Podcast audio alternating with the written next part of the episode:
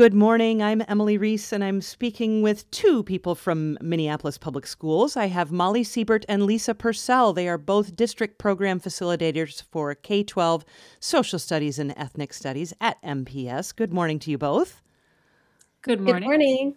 Glad to have you. So, uh, who wants to start off? Your, your, what we're talking about is uh, getting MPS to add ethnic studies as a requirement, correct? So, tell us a little bit about that. So the exciting thing is there's a, a, menu of ethnic studies courses. When we say ethnic studies will be a requirement, we don't mean that everyone will take the same course. Right now we have um, a bunch of different courses on offer at our schools. This would just make it that taking at least one of them becomes is what you have to do to graduate. So for example, we have African American studies, uh, First Nation studies, Asian American studies, race and identity studies, um, and a few more that I'm forgetting in the moment. Somali studies, and so studies. Yeah, Mm-hmm. And some of the some schools already have ethnic studies classes, correct? Correct. And um, in some schools, students are already taking ethnic studies um, in order to graduate. But not all schools. So you're proposing to the board that this should be a requirement for all students. Talk about the process there and where we are in that whole uh, trajectory of that becoming a, a reality.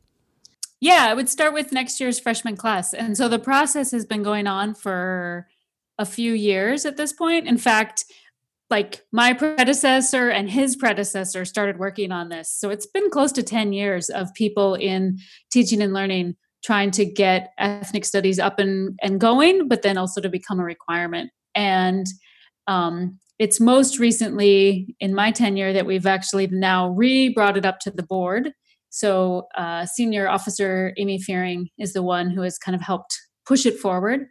And so it came up to the board kind of right before COVID in a conversation with the policy committee. But then once COVID hit, everything kind of hit pause. And now um, it's come up again. And so back in September, the policy committee discussed it. They voted to move it forward to the full board, who discussed it on October 13th. And so the second time it'll be discussed with the full board is November 10th, and that is the earliest that they could then vote on it. Okay, so a potential vote coming up on uh, November 10th. Uh, talk to me about, you know, I think some of the benefits to having this kind of curricula, curriculum is is clear, but but talk to me about some of the benefits of uh, students taking ethnic studies. Um, it really gives students a chance to explore identity, intersectionality. It also provides an opportunity to um, center narratives that have typically been silenced or absent.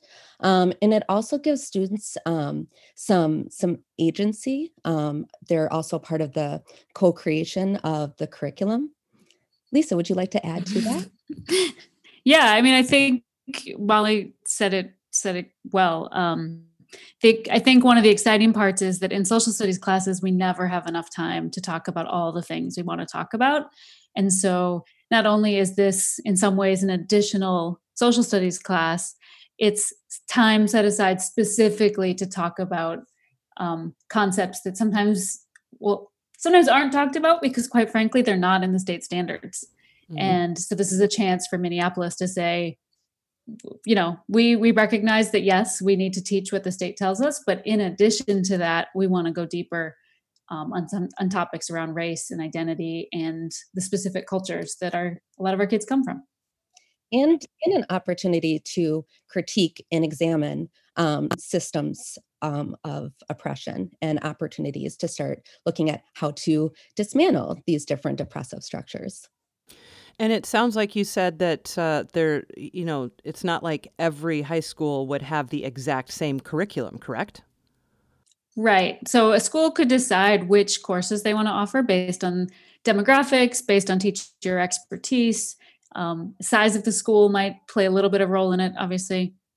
Kind of all those factors would contribute to what they would choose to offer. Mm-hmm. What do you think the lag has been in uh, MPS kind of adopting this as a requirement?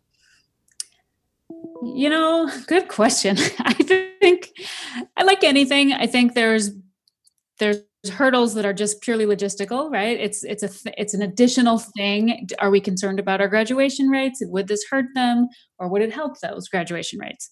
Um, I also think there's been questions around whether ethnic studies as a standalone course or courses is better than um, it gets framed as is this better than improving our, all of our social studies classes mm. and molly and i always say well we need to do both um, it's not one or the other sure so i think but i think those conversations take time um, from what i understand back when the board first discussed this in 2015 there was just in general a question around whether it's good to add a course to what students need to take or is it best to let them decide how to fill out their schedule. Mm-hmm. And our argument has been that um, that we think this is important enough that it should get a spot reserved in in a student's four year sequence. So you're both social studies passionate. Uh, talk to me a little bit each individually about what you love about social studies. Molly, let's start with you. Um, I love that students have an opportunity um, to explore not only um, history itself, but thinking about um, intersectional identities um, and how different life experiences might shape your cultural lens, how you're viewing the world, experiencing the world, um, looking at uh, different relationships. Um, I'm really passionate about um, sociology, for example, and looking at group interactions. And I think it really gives you a better sense of different inner workings in um, society um, itself. And then also just that it gives students um, an opportunity to think about um, citizenship and their um, voice in society and how they can use their voice to make the change that they truly want to see. Lisa, how about you? Yeah, Molly always says things so well that it's mm-hmm. hard to follow her. Mm-hmm. I feel like the only thing I, I, guess I would add is just personally, I've seen social studies classes be places where students come alive because they have a chance to grapple with who they are, what's going on in the world, what their families have told them, and how that intersects with what other kids in the class have learned from their families. And so I think social studies at its best is just really personal and really relevant in the moment to what's going on in the world. And so I, I love being a part of those conversations and hearing kids grapple with what's going on in the world and and connecting it back to like, wait a second, you mean this thing that happened 200 years ago is somehow still relevant today? that kind of thing, I think, just makes it a cool space to be in. So, Molly and Lisa, you're both working on uh, getting MPS to uh, make ethnic studies a requirement. Any closing thoughts? The the board could vote on this as early as Tuesday the 10th. So, uh, what more would you like to say uh, before we have to go? I think in in general, this, this is the perfect um, intersection of a, the work that our district is trying to do. You know, bringing together equity, um, bringing together social emotional learning. Like that is what ethnic studies in some ways at its core really is about and so uh, to me this this is just a natural outgrowth of if this if we say we value those things then then this is a no-brainer let's do it Molly Siebert and Lisa Purcell are district program facilitators for K through 12 social studies and ethnic studies at Minneapolis Public Schools. Thank you both so much for talking with me today. Yes, thank Thanks you so much. Thanks for having us. Great chatting with you.